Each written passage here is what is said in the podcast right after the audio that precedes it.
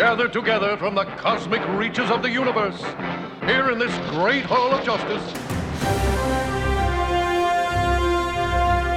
Superheroes have to be around other superheroes.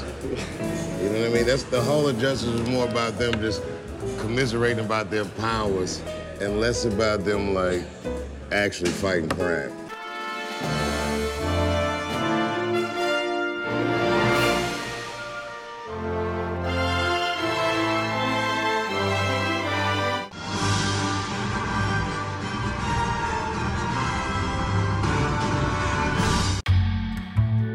Everett is the best there is at what he does, bub. And what he does is the Hall of Justice podcast.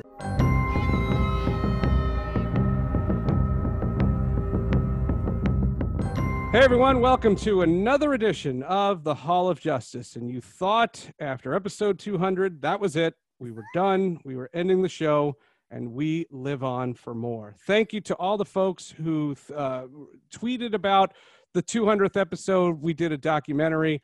Uh, for those of you who haven't heard it, we did a docu style recap of the two, the, the, the five years and the 200 episodes and it was a lot of fun and you heard from a lot of voices and a lot of really interesting people over the course of the time it's funny though that episode 199 was also well received we did our tribute to chadwick boseman now on that episode we were supposed to have today's guest because this gentleman is one of the hardest working men in show business and his new comedy special it's one of the most unique stories how a comedy special got made uh, and is out in the ether and it's out on iTunes and it's great. I saw it recently.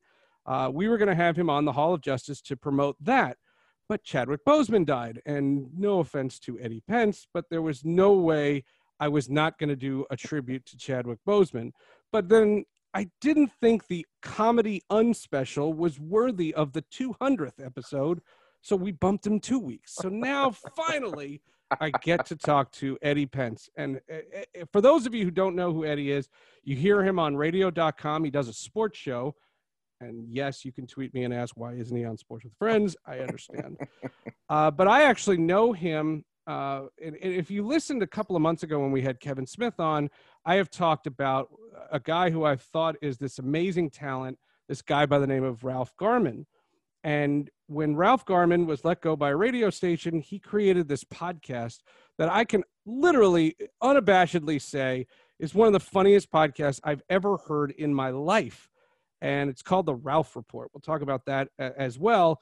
And Eddie Pence was a guy who was on it and he was funnier than ever. And every day I was like, this is a guy I feel like I know. And that's the key to podcasting is if you can make the audience feel like you know this person – it's pretty incredible.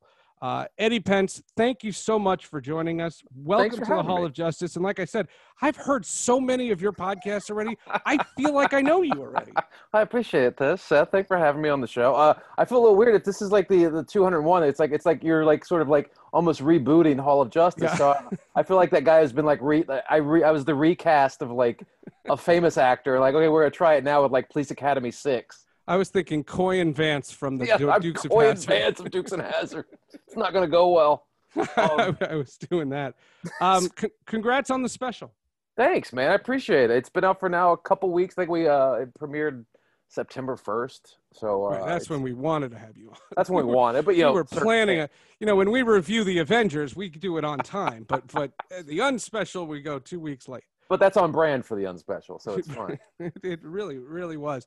And if you if you don't mind, because um, there's a lot of people that are listening to this show that you know, maybe know about your work, you know, on on any of your other shows. You also do other podcasts that I I mean I can't count the I'm amount of podcasts that you do. I'm literally on practically. I do the Ralph Report, like you mentioned. That's five days a week on Patreon.com. I do uh, my radio.com uh, sports show called Swings and Misses, and that's five days a week too. And then I do another uh, show. It's sort of maybe a little like the Hall of Justice. It's more about comic book stuff and right. pop culture stuff called The Ramble with a fellow comedian Jerry Rocha. And uh, we almost put we put out about four different things a week, so that's almost a daily podcast itself. Oh so I'm doing like three daily podcasts. That's right wild. Now. That's it's wild. exhausting. I've heard that show, and I listened to it. I think it was when uh, the Last Jedi came out, ah. and we eviscerated that film and I just wanted to hear someone else's perspective on it. And you guys were like, you were you were gushing over it, and it, but we you were doing it in a funny way, like you weren't breaking down the plot or anything like that.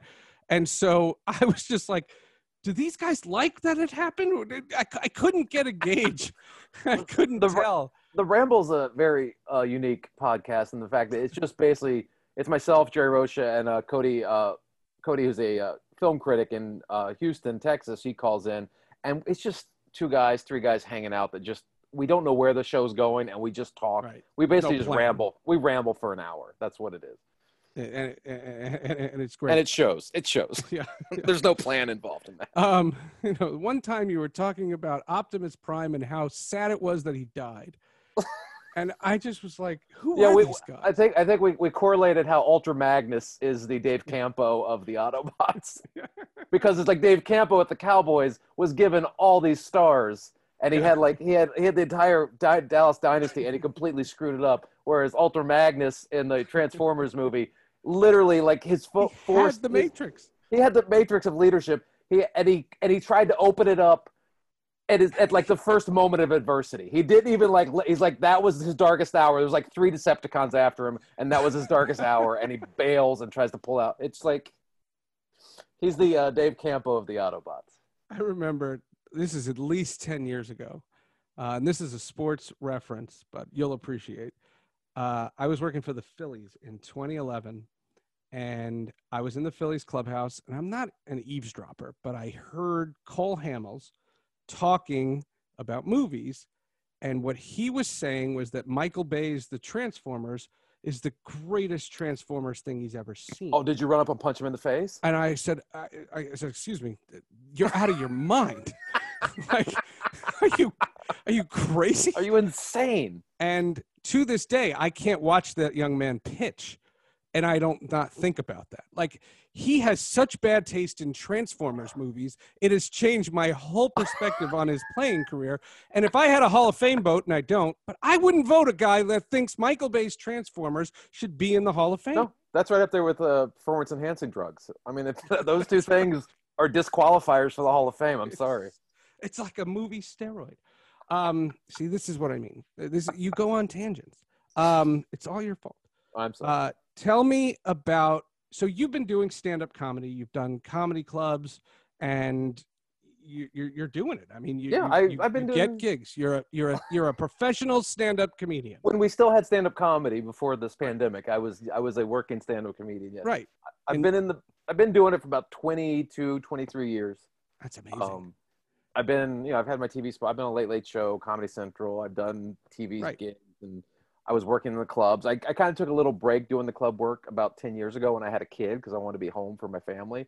So I would work clubs occasionally on the weekend. You know, every couple months I'd do some club work. But that's when I started getting into the podcasting thing because I could kind of stay at home and not Sure. have to. I could kind of work without having to travel. Um, and then you tell me the genesis of the special. In that, did you just one day say, "I want to have a special, and I wish I could figure out how," or did you see some of these weird causes that suddenly raise all this money on like a crowdfunding Like, or I could do or- that. Like, is- is- money's what, just out there. what was the genesis? How how did the whole Um, thing? How did the special come about? about a year before I started crowdsourcing for the special, I was this was even before I joined the Ralph Report. This was it was like a year prior to that, so this was probably like February 2018. Okay. And I was like, I want to do a special, and I was like, you know what? I think if I could, I have enough people that I know that have enough equipment, and if I pull enough favors, I can go to like a local comedy club here that has one of the smaller rooms, so I don't have to worry about getting a huge crowd in there. I, and we can just do it very ultra low budget, even if we did it on like three different iPhones. Like I was thinking like ultra low Right, right, budget, right. just just to shoot it and make the whole And idea. for that the record, those were iPhone sixes. So come yes. on. So that's still shot in 4K. You could still do it. um, but I just want to do it as ultra low budget and sort of make that as part of the character of the special. Like I'm doing this as bare bones as possible. That's part part of the charm of the special. So I was looking around and I I was toying around with it, doing it at the Ice House out here in Pasadena, which has a nice second stage, and it, I kind of just let the the idea kind of fizzled for a while, and then uh, of May of that year, uh, Ralph Garman asked me to join him as his co-host on the Ralph Report, and so I started doing that, and I started getting. And I have to understand that story, but let's stick to one story. Time. so I got a lot of positive feedback being his co-host or his vice host, as he calls me, because my last name's Pence. And we started. I started getting a lot of people in the Garmy. Those are his fans, the Garmy. They started supporting me. So, like you know, a year later, February, January, February 2019, I had some dates to perform uh, at the DC Comedy Loft in my hometown of Washington D.C. I was going back in April to perform, and I was like, you know what? I got a long weekend there. I'm gonna have some friends that'll come to the show. I know I can have a good crowd. Let me see if I can raise five or ten thousand dollars on one of these Indiegogo, whatever crowdsourcing yeah. websites to see if you know what if I can get like ten grand, I'll get a hire film crew, or at least very at the very least get a CD out of it. So that's what I did. I just put up on Indiegogo, hey, I'm gonna shoot a comedy special. I need ten thousand dollars. Pitch in what you can. And literally two months later, before we flew out in April, I had raised fifteen thousand dollars. It's amazing. It was crazy. It just so the, nice. the general. I mean, now we, I don't think that's possible with you know people are kind of strapped for money. But it, like I said, it was a different world in 2018, 19. Sure, sure. So people are very generous with their money, And, and, and and you're not you're not sitting on the street corner like with the, with with a with a hat open, you know, asking No. money. You're saying we're trying this thing. If you can, it's great. There's no obligation. No. It wasn't like you couldn't listen to the podcast if you didn't subscribe to the special. was- special. I wasn't I wasn't stiff armed. I wasn't like you know breaking arms or anything. But like as a comedian, you always want to you always want to do that one hour special. And I had Yeah. been I had gotten my my five ten minute spots on TV, and I just was having trouble getting to that next level of like you know what I w- getting a company to produce a one hour special for me because it takes a lot of money. You get a Netflix or a Comedy Dynamics or whatever to upfront the money. So I'm like, you know what? If I can raise the money myself, I'll do it, and then I'll see if I can sell it to one of those guys. And that's kind of what happened. More on the Hall of Justice, but first a message from DC Comics and Warner Brothers Home Entertainment Stargirl, the complete first season. Stargirl was on the DC Universe, then moved to the CW, and it is a great show. And I'm not just saying that. It's now available on digital, Blu ray, DVD. It's available September 29th, so next week, if you're listening to this on the day that it was released. It's about Geoff Johns and his career in comic books. He created Stargirl, lovingly inspired by his late sister, who was killed in a plane explosion. Courtney Whitmore, as she inspires an unlikely group of young heroes. It's cute. It has legacy in DC. There's the Justice Society of America, and then there's these teenagers, and the villains have arcs to them. And we had Nelson Lee on the podcast, and he talks about the series. And even though you don't ever see his face, we didn't know that at the time. Uh, he's great, and the storylines are great. We're not going to spoil the end, but it was a great first season, and it got renewed for a season two. Brec Bassinger is great. She's fantastic. We told you about Nelson Lee. Amy Smart's in it. Luke Wilson, uh, old school himself. Luke Wilson is in it. Uh, he's great too. Um, the whole show is just a lot of fun. And again, it was originally DC Universe. It's ne- it was then on the CW. That's where I saw it. And now it's out on Blu ray, digital, and DVD. And it's great. And it can play with Vudu and iTunes and all the available retailers that you can find. Uh, if you're quarantined and you haven't seen this yet, it's a great show. It's really enjoyable. Um, I would say it's as good as anything else of the CW. And uh, if you watch The Crisis on Infinite Earths, it's in it. It's it's part of it. So uh, it's all connected. Stargirl, the complete first season, is currently available to own on digital, Blu-ray, and DVD. Now back to the show. Uh, it's a, it's a great story, and then and that was the thing. Like you know, I'll go weeks where I don't hear. I mean, you guys do this damn show every day, Every day, every day, every day, every and day. and you don't want to skip them, but you have to sometimes Yeah. because you can't uh, you can't keep it going. But all of a sudden, it was you had raised seventy five hundred in like I A didn't week, hear, I- basically. it was a, it- right, and I I was like, wow, like there's these people are they, they what what I think the key to your show that you do with him um and I, I i know of the swings and misses show and i'm not saying it more the other it's not I, the Ralph Report's one of the funniest things I've. Oh yeah, heard. but that, that- I mean that's all Ralph. Ralph puts that whole he puts his heart and soul. No, I know show. that. Oh, I, and I totally get that. But Yeah. what what my point being is that you guys you just come off as good people. Like you you don't come off as assholes. And there's there's something about radio hosts. There are some radio hosts or some podcast hosts that I I, I don't know that Bill Simmons has that kind of loyalty. He Yeah. has that kind of audience. He does. Ralph is a very genuine person. Ralph is a very hardworking person. He's a ball buster, but he's one of the absolute nicest, kindest human beings I've ever met in my life. And just giving me And the opportunity to be his, You can yeah, you can it. feel that. You can tell he's a very genuine person, and he loves giving people chances and opportunities, and he, he's he's giving of his time and his money and opportunities. Like he let me come on that show, and that's in effect doing co-hosting that podcast in a way changed my life in That's a amazing. much in a in a hugely positive way, and I I can never thank him enough for that. Do you mind uh, uh, telling that story a little bit? Like, how did that come about? You knew him, and you know he was he had done this Hollywood Babylon, which had the title. They don't they just don't do enough shows to still be the funniest podcast out there. Yeah, I mean, Uh, well, because it's such a live show, and without Right. having live audiences, they can't do it. It's such a But that and that show, I you know I I I followed that show. So you know, real quickly, my history with with podcasting is really really ancient because I worked for Major League Baseball in 2003, and I've told this story on the show before. But in 2003, um, we had an exclusivity deal. We were originally on Sirius Radio, and then we moved to uh, this exclusivity deal that baseball had agreed to with. Remember Real Audio? yeah, yeah, yeah. This is in 2001. Yeah. And we were on Real Audio. And I remember at the end of the 2003 season, so the Marlins had just beat the Yankees. I was sitting in a room and I, I would take the credit if I, if it was my idea. It's it's not my idea. But someone of the 30 people that were in that conference room for MLB decided that they could take a certain portion of our MLB radio show and make an MP3 and replace the link on MLB.com's website, the live link, with this MP3 that people could then download and put on this new device, the iPod. And we didn't. that's the birth. That's the genesis of the. it could be. I mean, we. I may be one of the world's worst first podcasters. I, I don't know because I've never researched it. But this was 03, and this was way earlier than I had ever heard it.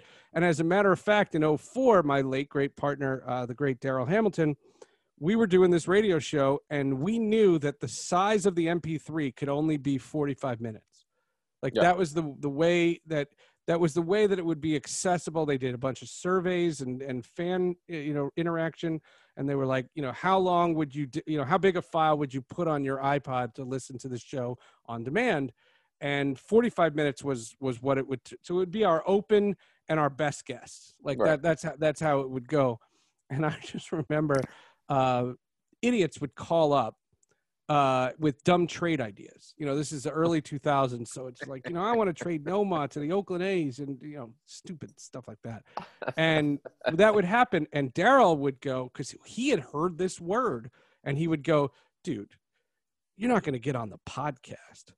Like that, that, that you can't come with that. You're gonna have to bring an A game if you're gonna come on a podcast. And I was like, "What's a podcast?" And you remember uh, the Seinfeld episode where Elaine has all the t- the sponges? Oh yeah, yeah, yeah. You know, are you Oh, yeah. sponge worthy? Sponge worthy. we created podcast worthy. Are you podcast worthy? And you think your segment is good enough to make a podcast? And we mocked the word. And then all of a sudden, Ricky Gervais started doing a podcast, and then Kevin Smith started doing the Yeah. podcast. And I just fell in love with it. And literally, it's been a part of my life since before it was even a word. So, for someone that like that Ralph was was and Kevin were doing this this Hollywood show was so funny and like literally laugh out loud funny. Yeah. And that wasn't happening with a lot of podcasts. Like it was the, the the cream definitely has risen to the top. And now you see such creative things in the podcasting space. But they had this niche.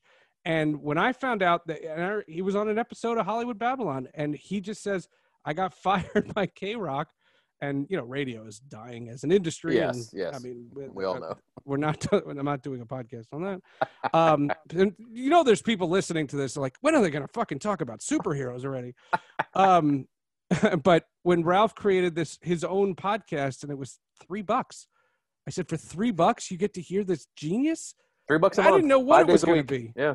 it was it was wild and then you came on and like i said the way it, goes you guys talk about your lives so much that i literally feel like i know you. Like i i don't know your wife. I feel like i know your wife. I feel like if i saw your kid i would know it's your kid. It's so wild. Well, that's the cool thing about podcasting, and the thing that I've learned doing so many podcasts over the last three or four years, and literally three a day almost.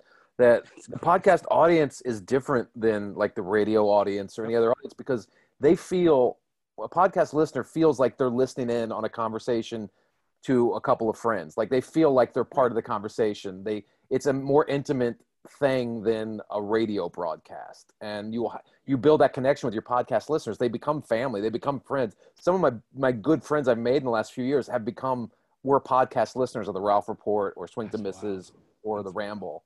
It's crazy. that's great it's congratulations uh c- congratulations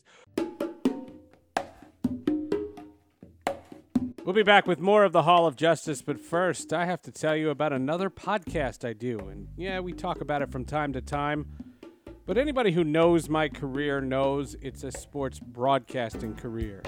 Yes, I love the Hall of Justice so much. I also started a podcast that is called Sports with Friends. It's a play on words because my mother always played words with friends. And I thought, wouldn't it be neat to see if I have as many friends in the industry that could come on a show and be open and honest and have a friendly chat? So I started the podcast and said every guest is a friend. But then I found out that some of my friends are in PR and they book guests for the show. And they've asked me to put people I'm just meeting. So now every guest is a friend or a friend of a friend. We play Jewish geography.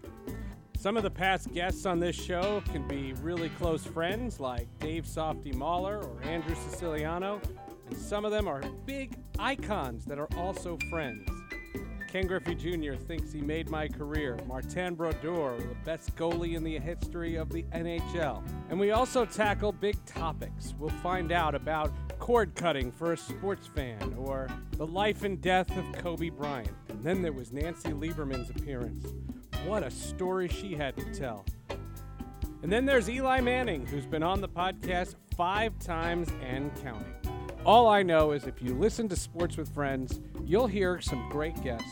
You'll hear so many stories, and you'll feel like you know not only them, but me. Check out Sports with Friends wherever you can get your podcasts. And if you're listening to this one, I guarantee you, you'll find Sports with Friends right there. Uh, one thing I've noticed, watch this professional segue. Um, one thing I've noticed is the instant something superhero genre comes up on the Ralph Report, you perk up. Like you're like he'll tell you about some Marie Antoinette in 18th century, and you're like, uh huh, that's cool.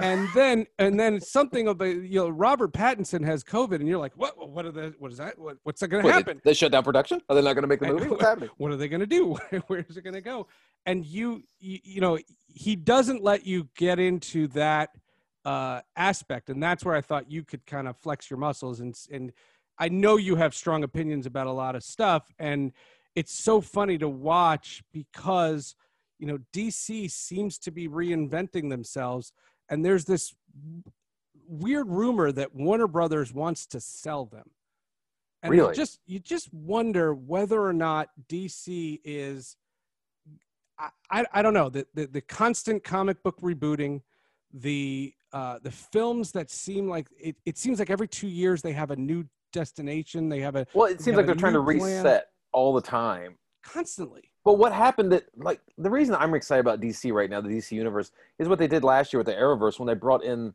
the you know they did the Crisis on Infinite Crisis was Earth, so and I'm like, it's it was the most brilliant way to sort of reset all of their properties, but not throw everything away. Like They literally went, no, these are all just different Earths that all this has happened. Just like in the comic books, you know, like uh, Ben Affleck's Batman is coexisting with Adam West's Batman Right. In a different unit in a different multiverse, and it was great, and it was just a a beautiful way to sort of almost retcon Justice League and Batman versus Superman, and sort of just like you know what, you can like these, but you can also like these because it's all part of the greater DC universe. I thought it was brilliant. I th- and I think the CW shows are so good. Um, Yeah.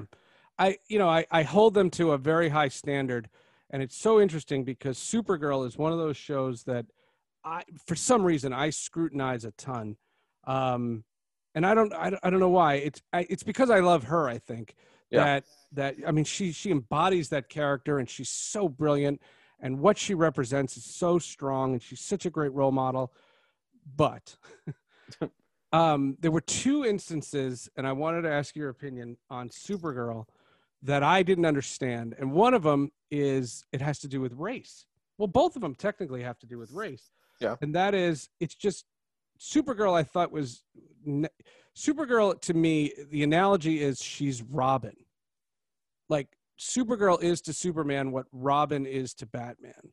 Okay, She's Yeah, the yeah, sidekick. And if you Yeah. think about comics and even the DC animated movies, which are amazing, and we we talk about them constantly on this show, um, there's no there's never a great Supergirl story that doesn't have Superman in it. right. Doesn't mean she's not the star, but like in this in the first season when she's texting with Clark Kent, and I'm like, come on, like every bad guy, where is he? Why isn't he there? Like Right. I, I it, it made you want something, and in Supergirl, the the two that I railed against was um, the Martian Manhunter. Uh-huh. Now, I understand on a TV budget, you can't, on a TV budget, you can't have him be green all the time. I- Right. I, I totally get that. Yeah. And I, I, David Harewood's a great actor. But they run a plot where he goes to Mars and finds out there's a bunch of Martians that are alive. So he goes to Mars and they all can't be green either. But Right. why are they all black? Because I- if you could shape into anything, wouldn't one guy be an Asian guy and one guy be a, in- a Native American guy and one guy be black and one guy be white? Like if you're if you're shape shifting, why would everybody shape shift into a black person? Maybe that one guy, the first guy that did it, like, oh, dude, that looks cool. Dude, I want to do that. Look how hung that dude is. that was wild. And the other one was um, uh, uh, Kara's sister. Kara's sister is, is she gets engaged to Yeah. Maggie Sawyer, who's been in the comics. Never in a comic book did I ever see her as Mexican. And her Right. Mexican father didn't approve of being a lesbian. And that's they're they're playing on the current events. Right. the father says to Maggie Sawyer, it says, you know, they're trying to build a wall against us. and I, what I said on this podcast was, Lynda Carter's the president, and she's building a wall. Lynda Carter's building the wall? You're like really Linda, Car- you're in Metropolis, you're in National City. Why are you bringing these headlines to it? Yeah. And that's what I mean by holding those shows to this high standard. Like you, you've given us such great things. Now tweak them. Yeah, like I don't. Yeah, I, I, mean, I don't like the. I use a lot of that stuff as escapism, and I don't always necessarily like a lot of the social stuff and the political stuff to bleed into Right, that. I, right. I, I'd rather just have my escapism. I know some things are bigger than that, like the Watchmen series on HBO was Uh-huh. spectacular, amazing. It and it was a great. To me, it was a perfect blend of the social justice issues along with continuing the lore of what the Watchmen were. and if and, it- and if Zack Snyder's movie is your lore, it Yeah. holds up. Exactly. It totally like, holds up. the th- yeah it's it's it's it's ama- it, it might be the greatest sequel thing ever done to an original uh story it really is It's um, great. It's great. And you didn't know he was Doctor Manhattan until the very, very end. no the whole thing and Nobody, then the, you didn't know. Spoilers. and then you you find out he's on a what's his face is on a, a, moon of venus and you're like what is happening and that's and that's Ozymandias, and, and he's Ozymandias, the- yeah yeah That's crazy too. the whole series is phenomenal but like i don't mind like if you do it right i don't mind but when you try to shoehorn it into a you know like a supergirl storyline or whatever it's just like don't do that don't don't don't ruin my escapism with your with your political stance right now what's your okay? You mentioned Watchmen. What's your like your go-to right now? Like, what's if you weren't doing this podcast because I mean, you do have a family, and I I hope you spend I a little them, time with them. I see them occasionally. But I but I have shows that I'll watch with my wife that I won't watch. You know, I'll, I'm not watching The Boys with her. Right. You know, you know what I Um, mean? Like I'm not watching no. The Umbrella Academy with her. Right. It's hard because my, my wife doesn't really dig the superhero stuff that much, so I don't really watch too much She of that she'll definitely listen to this then. Yeah, she's first subscriber. Um, but my son loves it, and we go through these phases where, like, right now we're rewatching the MCU from in chronological order. From Oh, we just we just finished uh, uh, Thor, so we're getting ready to watch Avengers, even though that they weren't released that way because Captain America comes next. we watched right. them in chronological order where Captain America was first. Okay. So my son and I were kind of go through this, and then I think next we're probably going to go back into DC because waiting for the the Snyder cut of the Justice League to come out. which now they say is a mini series, which is so good. Well, it's four hours. The cut's like four hours, so you almost have to have it. If you split it up, and even if you made me watch it in four weeks, could you? You'd be captivated. Yeah, I don't. I'm, I'm probably gonna watch it all in one four hours. I'm because I wasn't like I didn't like Justice League. I wasn't a big fan of it, but when they released that trailer and you saw Superman in the black suit, and you're like, okay, what what did I? And then you saw Darkseid, and you saw the new Steppenwolf, and you're like, okay, what did I miss in this original cut? What did you guys do that you left Why'd all this out? And and and and you know, and and like I said, I uh, you know, Zack Snyder is the reason I still have this podcast. So Yeah. the fact that we have any sponsors on this show is is is because of Zack Snyder. So I and I don't deny that part, but the the idea he had a, a an awful tragedy happen in Yes. his personal life, and a lot of people assumed that because of the vitriol against Batman v Superman that he was fired off of Justice League. Yeah. And I don't think he was. And I just wonder did DC push him out the door, you know, using the opportunity it you know, it's kind of like an athlete, you know, opting out when you're hitting 150 because of COVID concerns, not your batting average right. and and just this idea that you could um that Joss Whedon was coming off Avengers and he was the hot guy and you could lighten it up and there are some of the corniest lines Oh, I've it doesn't fit. seen. It doesn't It- fit at when, all. when he said I'd rather be dead and I, So bad. oh like my I, I think it was that perfect storm of you know Snyder had that tragedy plus they were panicking because of the the reviews for Batman v Superman and then Joss Whedon coming out of Avengers 2 Age of Ultron there's sort of like this is a perfect storm of like okay why don't you just take a break Zack and we'll just finish it with Joss and we'll try to lighten it up because that was the big complaint that all the DC movies were too dark. They need to be fun like the Avengers movies. And it was just this piece together two different things trying to fit into one jar and it just wasn't good. You know the weirdest the weirdest part uh, about all of that is i just i always have this phrase called change for change's sake. Like they made superman and this is this is how the whole Zack snyder thing started because all i all i said about Zack snyder was it, it was changed and people are reticent to to deal with change and i'm not saying everything has to be uh, christopher reeve you know Yeah. that, that, that's i'm not suggesting that but you know my my favorite story about superman and this was in a magazine and it was i was in college so it was in, in the 90s and i remember Bruce Timm uh, the animation wizard um, said that writing superman is hard and it's hard because he's so powerful and Yeah. to me that that makes me appreciate i'll make a sports analogy that makes you appreciate uh, peyton manning and that makes you appreciate uh, uh, Joe Montana and Dan Marino because being a quarterback is hard, Yeah. and writing Superman is hard. So when it's written really well, that's a really good thing. Yeah, I agree i agree i mean i mean i wasn't the biggest fan of man of steel because i i just i, I again i hated the what's that I couldn't stand that movie. I, I- just I hated the way it, they they washed out all the color. They took they took the brightness away from Superman, and to me that's what Superman. You do it fine with Save a Batman. cat out of a tree. Say have some of that because that's who Superman is. Don't try to make Superman Batman. That's not who he is. Um, but on the other hand, like I'm excited about what the DC universe is, and again, that's where it comes back to this the way they did the Crisis on Infinite Earths, and they sort of brought the DCU the DCU Flash into the WB Flash, and you're like, So oh my god, genius. this is this is all connected. And Oh, I- nobody I- knew. I don't have to hate the Zack Snyder, the Snyderverse, because I love the original Batman, Tim Burton Batman. It's all the same stuff. I can I can get into this. And now that you hear that Michael Keaton and Ben Affleck might be coming back for the Flash movie, you're like, oh, it's everything. I don't have to hate anything. I can love it all. It's it's it's wild, and it makes you want to rewatch those movies. Um, I remember one thing, and I, you guys said this on when Joel Schumacher died. Yeah. And there was a rumor that there is a Joel Schumacher cut of Batman Forever. Yeah. It's like three hours, and it's really dark. And I was like, sign me up! Oh Yeah. my god, I want that. I And I- actually enjoyed Batman. That's something I would never. I could go through my whole life not knowing that existed, and I never would have realized it. But now I want to see that.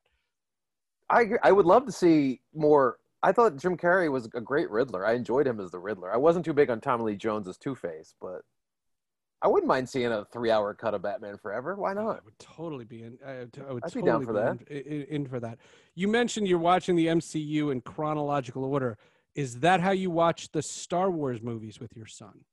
Do you do Um, one, two, three, four, five, six, seven, eight, nine, or did you do four, five, six, one, two, three, seven, eight, nine? It was weird. Before I had a kid, I'm like, I'm going to show him four, five, six. I want Empire Strikes Back. I want the reveal of uh, uh, I'm your father. I want that to be as big and epic for him as it was for me because I saw that in the movie theater when I was a kid. I remember that moment. That that and then Captain America catching Mjolnir are two of the greatest moments in Yeah. cinema history Yeah. for me, and uh, I wanted him to have that.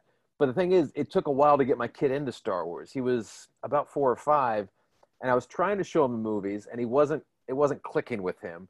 And then, so we ended up going into the way I got him into Star Wars. We were watching the Star Wars Lego cartoons, Mhm. and that's how he got hooked into Star Wars. And so, by, by that point, everything was spoiled if you watch those. So I was like, okay, well, let's watch this. But the thing that got me, that I forgot how emotional it was, was when he first watched Return of the Jedi for the first time, when uh, Darth Vader finally decides to chuck Palpatine down the hole. Yeah, yeah.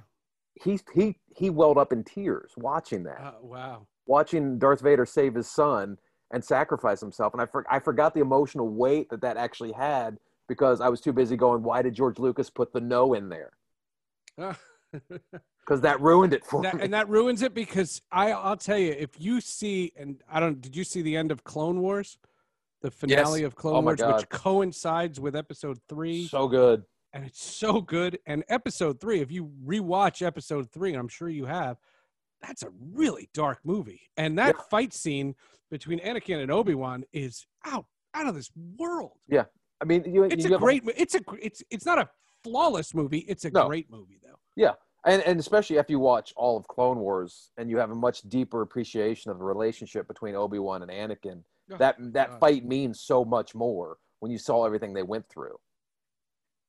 And I apologize because when they announced another season of Clone Wars, when they came out with Disney Plus and announced that, I said, another one? And they're like, well, we didn't get to wrap it up. And I'm like, yes, you did. It's episode three. Like, you, you, I know how that ends. And I, I didn't understand it. I, I, I have a big apology to, to, like, they, they give a crap, but they, they, they Dave Filoni. Sorry, Dave. like Dave Filoni. Filoni, like, like, uh, I, I just, I felt really badly. And you might know a mutual friend of ours, uh, JC Reifenberg. JC. I don't. JC owns the uh, Scum and Villainy Cantina. Oh, okay, yeah, yeah. So JC is uh, my old producer at MLB.com. Oh wow.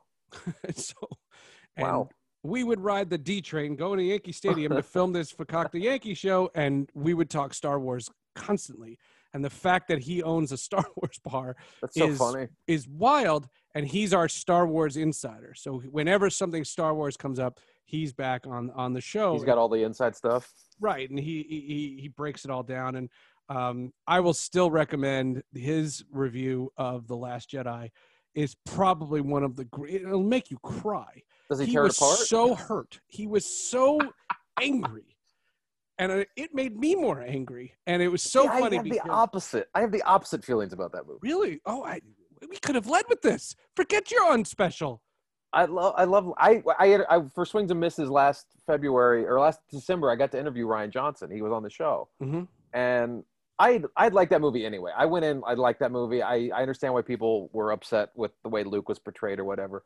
Um, but I had my sort of ideas of where Luke would go after the original trilogy, and then talking with Rian and hearing how he was such a Star Wars fan as a kid and how he loved those movies and the moments he took from Return of the Jedi that led him to create Luke's character and where Luke's character would go for Last Jedi was it just it hit home for me and it, it I, I really understood that as opposed Hmm. to having this you know Luke be this hero figure and sort of take on the whole First Order that having him being the reluctant hermit who realized how powerful he was and that scene in Empire Stri- in Return of the Jedi when Darth Vader is down he's standing over him and he looks at his hand and he's like and he won't turn but he's not he's not stopping that because he's trying to save his father at that point he knows that if he does that he's got so much power in him that he would be unstoppable that if he did that he's saving the universe by not fighting by running away he's saving the galaxy and that hit home for me my my issue was um it wasn't even Luke Skywalker. Like, yeah, uh, Luke Skywalker when he tosses the lightsaber, and basically like that's his lightsaber, and he just tosses it. And I thought that was Mark Hamill being the guy on Twitter that's funny, or the guy that would read Donald Trump's tweets as the Joker. That's that's another funny podcast. Like, Yeah. He created this podcast where all he would do is, as the Joker, Mark Hamill would read Donald Trump's tweets, and they were so funny. It was so, but that's like that's where I, I, I thought he was going. My um my issue with it was like Rey and Kylo Ren, they become friends for a minute, and now they're fighting alongside each other, and they can't beat a bunch of red troopers, and they, like they- they're getting their ass hanging handed to them, and it was just it was so all over the place, and I, it just seemed like it was. I, I hate that phrase, but it was change for change's sake, and oh. I think there was a path when they when J.J. Abrams created Force Awakens, he started something, and what I hate is is that Rise of Skywalker, to me at least, is it's like a it's like a reversal. It's it's like fixing what Rian Johnson had changed. well they re- yeah they sort of they They kind of retconned so much retconned stuff. the, the whole stuff, and I don't think Palpatine was ever coming back. I don't think so either. I but what what bugged me about it, like I Last Jedi is not a perfect film. It's got its holes. I I I think there was a lot of comedic stuff in there that didn't need to be in there because that takes away from the moments. Um, I just like I like Luke's character, but as far as what you're saying with JJ and what Force Awakens did, Lucasfilm screwed up by not having an outline to go with. They just did the first movie and then they basically turned it over to Rian Johnson. Okay, what do you want to do with it? And then he did what he wanted to do with it, and they're like, "Oh, that's not what we had planned." I'm like, "Then you should have told Right, him what you had planned." JC's point. JC's point is there's no Kevin Feige. There's no there's no puppet master that's Yeah. kind of pointing everybody. and know, that's what Kathleen Kennedy Ryan was Coogler got to make his own Black Panther movie, but it was in the context of a bigger universe. they have to fit within that overall narrative of what Star Wars is. And I liked Rian Johnson's movie, but it's not his fault that it doesn't connect with Force Awakens or feed into what they wanted in episode th- uh, episode nine. He made the movie. They they told him to go make your movie, and he made it. Right. If they wanted him to do something different, they should have told him, which apparently they didn't, because he was already when I was interviewing. But how does that? How does something happen that's a billion dollar investment? I don't know. nobody's, Like you and I have focus groups that we have to go to, and you get listening sessions, and uh, they're scrutinizing every word. If you guys screw up something on the Ralph report, there's 17 people com- letting complaining. me know. I know. Oh, I know. Nobody read through Rian Johnson's script and said, "Wait a minute." And They on were- the on the Blu-ray, Mark Hamill's ripping the script I, I don't. the Blu-ray. I don't get it because when we were talking with Rian about it, he was literally finishing up writing uh, Last Jedi as they were premiering Force Awakens. Like they didn't even know. Like it was, there was just no seemed to be no continuity, no communication between Rian Johnson and what he was trying to do and what Kathleen Kennedy and Lucasfilm wanted. Which you give two disjointed films. Now, what they should have done with Rise of Skywalker, just go ahead and follow along what Rian Johnson was doing, and don't try to retcon everything. Just go Right, with and go don't, with that. Don't don't put your ego aside and just run with it, and Yeah. say this is the hand you're dealt. Let's let's make a grand finale. Don't try to Uh, make episode nine connect to episode seven and forget episode eight was there. Um, two Star Wars questions then. Um, do you need to ever see an episode 10 because i'm done I, I i'm good with, with the way they did and i love the idea that in the timeline there are these two gaps the, the gap between three and four and the gap between uh, six and seven Yeah. you know you had to make force awakens 30 years later because harrison ford carrie fisher and mark hamill had aged and you had you you couldn't play it off like that was five years later Right. you know but you made it 30 years later so you have this treasure trove and that's where you get shows like the mandalorian you get uh rogue one which Clone Wars, Clone Rebels, wars Rogue One. um yeah. and i have a pitch and i sent this to kevin smith and i have this idea you know that scene in rise of skywalker the flashback to luke and leia uh, in the forest training yes, and it's in the like CGI young. Yeah. Right. Give me and get Dave Filoni do your animation. Give me a Luke and Leia miniseries on Disney Plus. You get Mark Hamill to voice Luke. You get Billie Lourd to voice Leia, and you do give me just tell take me through that oh take yeah, me through and just give me you know 10 episodes of what happens between you know wh- when they go to whatever forest that is and and give me that training story and i think that's what you like there's so much untouched story in there Yeah. that you can keep doing shows and kenobi shows and mandalorian shows and all Oh, these absolutely. all these kinds of shows and you never have to take it to another place. Like let 30 years go by before you see an episode 10 we don't i don't think we need any more skywalker saga. I'm fine. I don't i mean i like i i, I liked Rey i like that character. I don't need to see i don't need to see it again really. I i like everything they're doing and that universe is so grand that they created. There's so many places to go with it. You can go back to the old republic. You can go 30 years in the future again you can do more mandalorian shows like cassian andor shows coming up like play around in those worlds that you created because some of the best star wars came out of that stuff mandalorian rebels i mean some of the best star wars is in Rebels season two, if you ask me. Like the whole Darth Maul thing at the end, the last two episodes of uh, Rebels in season two are some of the best Star Wars. Oh, that's amazing. That's amazing. Ezra, uh, when Kanan loses his eyes. Yeah, it's some of the best Star Wars, That's that's great stuff. It's it, it's it's really great, and they, they do. and that's what I want to see. I don't want to see. I don't need to see any more Sky. I don't need to see Palpatine ever again. Palpatine can go away. I like Palpatine, but he can go away. I don't He need. him. had his moment. He had his, his day his day in the sun. You put uh, Endgame up on that pedestal, huh? You, it's that good. that last act of Endgame, that three hour, that uh, first two hours, I, I, I sit, you sit those two first two hours to get to that third hour, and that third hour is just, I know it's, it's comic book porn in a way. It's just, it's sort of tying in all the last 22 films, and it's just cheap pop after cheap pop, and I, I'm fine with that because it was just that hour. I was just excited. I was, I hadn't watched a movie like that and been that excited to see a movie on the screen as I since I was probably a kid watching Star Wars. and you didn't know you i mean you knew they were coming back one of my criticisms of infinity war was the snap. Yeah. because black panther had just made a billion dollars and killing black panther made no sense. You had just wrestled spider-man away from sony. Why are you killing spider-man? And superman had just died in batman v superman and everyone mocked it. And i just said well can we hold Marvel to the same standard? Like you just killed all these people, and it's no secret you're bringing them back, and there, there's no there's no there's no mystery on that. There was no weight to those deaths at all because you knew, and if, if you knew the story and from the comics, and then you also knew that literally as soon as Infinity War came out, they announced uh, Spider-Man two and a Black Panther Right. two. I mean, I they'd like, already announced what? those things, and a Guardian of the Galaxy three. So you, there was no weight to those deaths, and I agree. It was still a, a downer of a note to end a movie on to see them all disappear, and it, it hit me a little bit, but not the same way as like, okay, I know they're all coming back. But I thought brilliantly that you go two hours into that movie and you don't know they're coming back, and you're like Yeah. they're supposed to come back, but you don't know when, and when they come back, you're still surprised. Yeah. And we, we you know, when we did the uh, the tribute to Chadwick Boseman, um, I think that hit two of his great performances are not in Black Panther the movie. The the Infinity War when he takes charge, and I know the line that he ends with it: "Get this man his shield."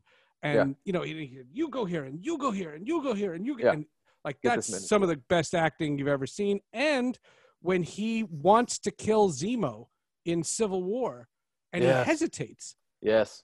That's brilliant. I mean, some of Black Panther's brilliant stuff is not in Black Panther. And that look that he gives, Chadwick Boseman steals it when he looks at Steve Rogers. Just Yeah. the, just the thank you, I got it. Look, like he, the, Yeah. no words take place. I And mean, it's, it's brilliant. that was also, I think, too, in the movie, that was the handing off of the mantle of the MCU to Chadwick Boseman to carry the next phase of the franchise. That was Captain America going, "You take it now." Yeah. You know what I'm saying? Like it was sort of like that was what that was supposed to be. Unfortunately, we're not going to get that. But that why that's why that moment brings me goosebumps every time because it's them visually going, "It's yours now. You take it." Did you on any of your 700 shows, and you can wrap with this, um, did you, on any of your uh, 700 shows, did you um, speculate when Marvel found out? Because that's where we went. Oh, and I, I don't know. When did Marvel know? And here's my evidence, and, and it's circumstantial, and I'm guessing, but okay. it's pretty sound evidence. Do you remember when they announced Disney Plus? It was at a D23 something conference. That uh, that presentation is on Disney Plus. You can Yeah. see it's called Assembling a Universe or whatever. Yeah, I've watched it. There's no mention of Black Panther 2. Yeah. And I think that social media pushed them to announce a film that they weren't planning on making. And the circumstantial evidence, the reason why my brain went in a different direction and I didn't realize it was I don't I Ryan Coogler didn't direct Creed 2. Yeah. And it was a money fight. And he's allowed. I mean, he was he's a great filmmaker. Yeah. But he didn't direct Creed 2 and I thought that Chadwick Boseman was signed, but they didn't have Ryan Coogler signed, and that's why they didn't announce Black Panther 2. In hindsight, maybe they knew. And They that's why they known. announced phase four and never touch on Black Panther 2. And I'll if I'm betting, and I'm not betting on this, I don't think there is a Black Panther 2. I don't know what they're gonna like. I think that didn't they announce Black Panther two at Comic Con last year in Hall H, and then that was it. Then they dropped it. right a- after, and COVID helped because everything's delayed, and you haven't seen Black Widow yet. Eh, But this and Black Widow's the movie no one needs because we know how her story ends. the this this idea that I think they knew. I genuinely, eh, you know, now I'm that I've sure had a couple of have weeks, to. they had to, and For insurance purposes, on the other films, they would have to know. You'd have right. to get But Endgame check. is filmed before Black Panther. But he was diagnosed in 2016. Correct. So he, he they so Civil War is already filmed. Yeah.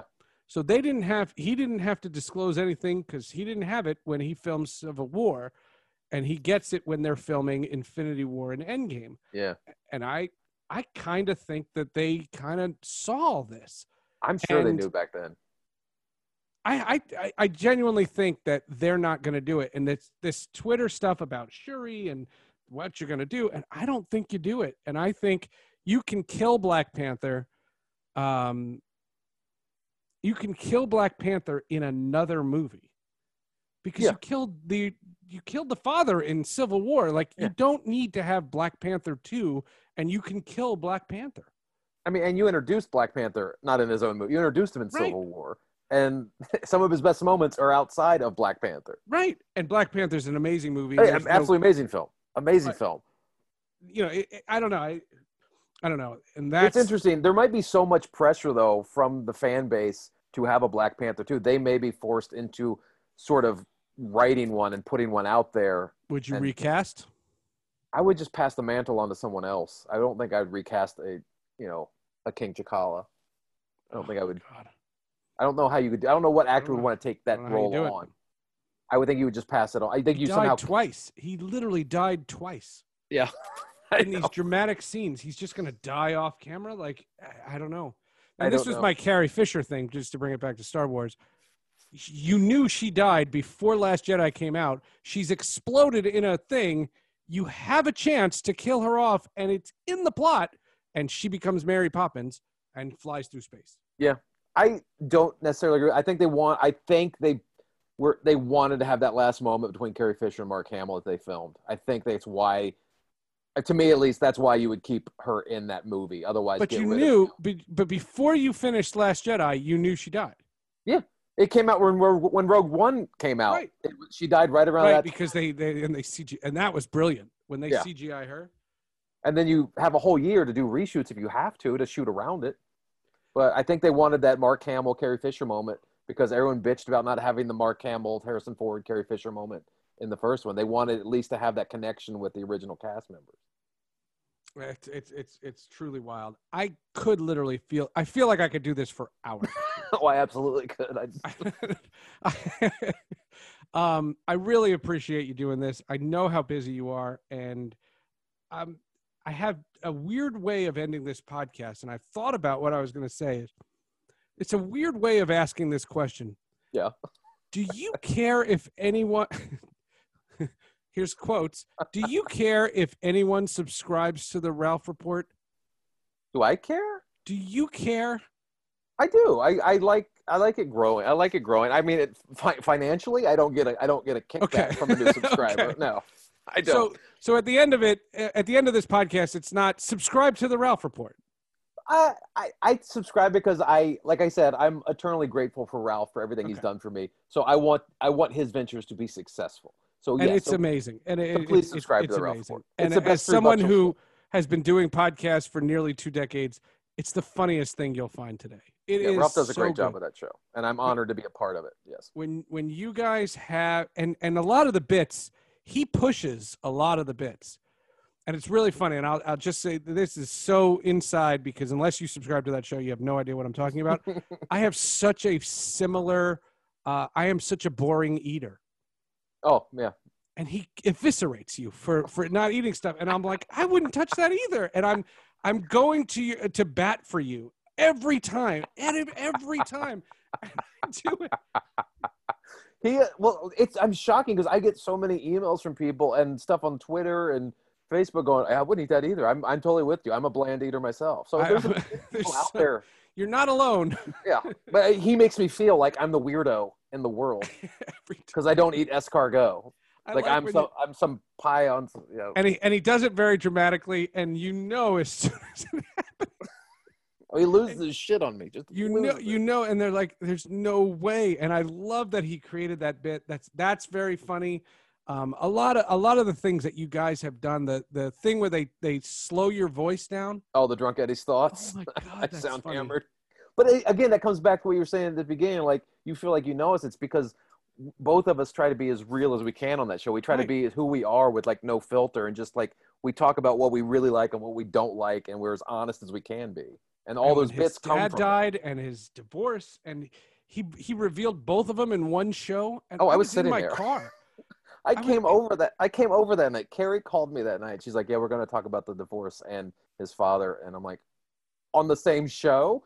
Like, "Yeah." And they're like, "Oh, okay. Do you want me there? Because is that Oh something you guys should just handle?" They're like, "No, Ralph wants you there." I'm like, "Okay." And so I'm just sitting there like, "This is the most heavy show. That was very heavy. That Very was, heavy." That was wild. That was that was wild. Um, no, you guys have a great chemistry, and it's it's it's a fantastic show. And like I said, your other podcast, I'm not knocking your other podcast. it's I'm not picking a kid. I literally can say without a shadow of a doubt, the Ralph Report is the funniest thing out there on on Oh, uh, uh, as a podcast. It's That's it's, all. it's that's all Ralph and a little bit me. But I appreciate it. A little bit me, but it's mostly Ralph. It's mostly Ralph. So how can people uh, find you? Um, you can find me on all the social medias. Uh, All Twitter, of them? Do you have a like a uh, drug of choice? What's your favorite? I'm, I hang out on Twitter and Instagram a lot. Uh, at Eddie Pence, E D D I E P E N C E, both of that on, on both of those platforms. Um, you can check out the uh, comedy unspecial if you want to buy that. You can go to my website eddiepence.com. We're putting the we're putting the link in the show notes. I mean, Oh, that there you was the go. whole reason we were having you. on. Perfect. So you can go to my website and you can eddiepence.com. You can get the links to all that stuff, to my socials and everything. So that's the easiest place to go, I would imagine. Oh, it's great. The, the comedy special is it's funny. The the bit that you do when you're walking around uh, uh, Washington D.C. That's very funny. Thanks, Uh, man. and it's it, you- it, it's you could tell it's you. It's it. You're very um self-deprecating. You me, have no problem because if it for a joke, you will put yourself down and you have no problem doing it. And there's a certain confidence that you have to have in order to do that. To me, comedian. Like, ever since I was a kid, watching comedians, comedians. If you can't take a shot at yourself, then you're not allowed to take shots at other people. So I've always been of that thought. Like I got to, if I can take a shot at myself, then I'm fine taking a shot at you. So I always make sure I take shots at myself. Who is? I was. I knew I said I was wrapping this up. Who is your? uh, who are? Uh, who's a comedian uh, that you like? Not idolized, but emulated. I don't know who I emulate as far as st- I know comics that made me want to get into the business. Like I remember being a kid watching Robin Williams do live at the Met on HBO, Uh huh. and that made me go, I want to do that for a living. Um, I don't think my comedies anywhere similar to his at all. Uh, you know, I like I I, I love watching George Carlin because he was so smart, so cerebral. Today I like watching Jim Jeffries. I like watching Mm. Bill Burr, um, Dave Chappelle, guys like that. I don't know if I emulate anybody. There's people I respect and I look up to, and I want to. I, I I strive to be as good as them, but I don't know if there's anyone I emulate. The uh, the Dave Chappelle is uh, the one where he's talking about uh, Kevin Spacey, and he very deadpan says, uh, "You got to give it up for those those boys. They they you know they held this secret for for thirty years, and if they could have just held the secret for six more months, I'd know how House of Cards was supposed to end." And he came out of nowhere. I just said, "That's that's a talent. Like there's no way to teach that. That's that, that's amazing." So good. So I was good. a big uh, Mitch Hedberg fan. Oh, I love Mitch. I saw Mitch Hedberg live one time.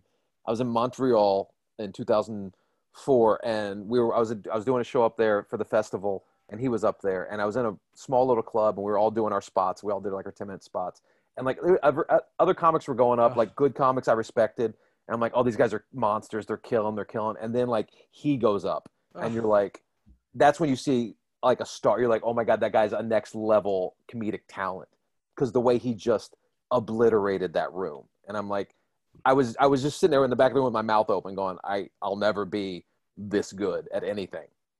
I have uh, reverence. I, I think I've told this story on the podcast before. I have reverence for stand up. Anybody that can do it, I, it's a it's a skill that's amazing. Um, when I was in Seattle, I used to live in Seattle. I worked with the Mariners, and in the late '90s, um, I actually opened. I was I emceed. I didn't open. I emceed uh, for Mitch Hedberg uh, one time because this guy who owned a comedy club that was a fan of our radio station um, I had said I wanted to do it, and he had a death in the family, and he had to leave. And he's like, "I gotta go." I had, it was I think it was his father, and he goes, "You're you can you just do two minutes?" And I was like, two minutes? What do I say for two minutes?" and I didn't know what to do, and it was literally the longest. I agonized, and it was the biggest pain I ever felt. And I, I know I can't do. I I know I can't do play by play. I know I know what I can and what I can't do. and when I see any comedians doing what they do, the agony that that, that the, the talent that you must have just to stand up there is truly amazing. Oh, thanks, man. I appreciate it. It's it's a it's a lot of just not giving a crap about a lot of stuff. Like it's just like It's wild. it's letting stuff roll off your back. Like you- you're gonna bomb, you're gonna eat it. People aren't gonna laugh, and you just have to get comfortable in that, and then that's how you become a comedian. Uh, it's it, it's great. Uh, Eddie Pence, you can see him uh, on the Ralph Report on Swing and Miss Swings, and, Misses. swings and misses on Now, radio. they're husband and wife. Yes, they are. Why are you there? That's another lost. Cody Okay, Decker well, was a another professional podcast. baseball Ano- player. Another. They're married. They wanted. They didn't want to do a show by themselves because they thought it would kill their marriage. So they brought in a third guy to it. sort of like be the Right. buffer. So that I'm the buffer of that show. and and the the ramble The Ramble with comedian Jerry Rocha. You can find that on iTunes and all those other places. awesome please uh, subscribe to all these things and the ralph report uh it's what three bucks for a month I Three mean, bucks for the month. Five to five shows a week. He- 20 he- shows it's- a month for three bucks. it's more show and in the pandemic it's hard and i'll go for walks and i'll be listening to episodes and my kids will be like i'll come with you and i'll be like oh okay yeah okay tell me about your day that's that's great and i don't listen to the podcast Oh. I don't, I don't hear it because i'm Stupid never kids. I don't drive anymore, and it, it, it, it it's very weird. Uh, Eddie Pence, you can find him on social media. Download that unspecial. It's great. You can find it on iTunes and all kinds of other platforms. Yeah. Uh, and uh, make sure you check it out. It's great. Eddie, thank you so much. I hope this is not your your only maiden voyage on the Hall of Justice. We'd love to have you back. I'd love to come back. and you definitely need another podcast in your life. I do. I do. I have I have time on Friday afternoon. There you go. Uh, thanks to uh, Eddie Pence. Thank you to everyone, especially all the feedback we got for the 200th. Uh, we appreciate all of it. And uh, again, iTunes Markets Podcast based on ratings and reviews. And you guys have helped us uh, a hundredfold. Uh, thanks so much. This is 201. Who knows what the hell we're going to do for 202? I literally have no plan after this. we'll see you next week.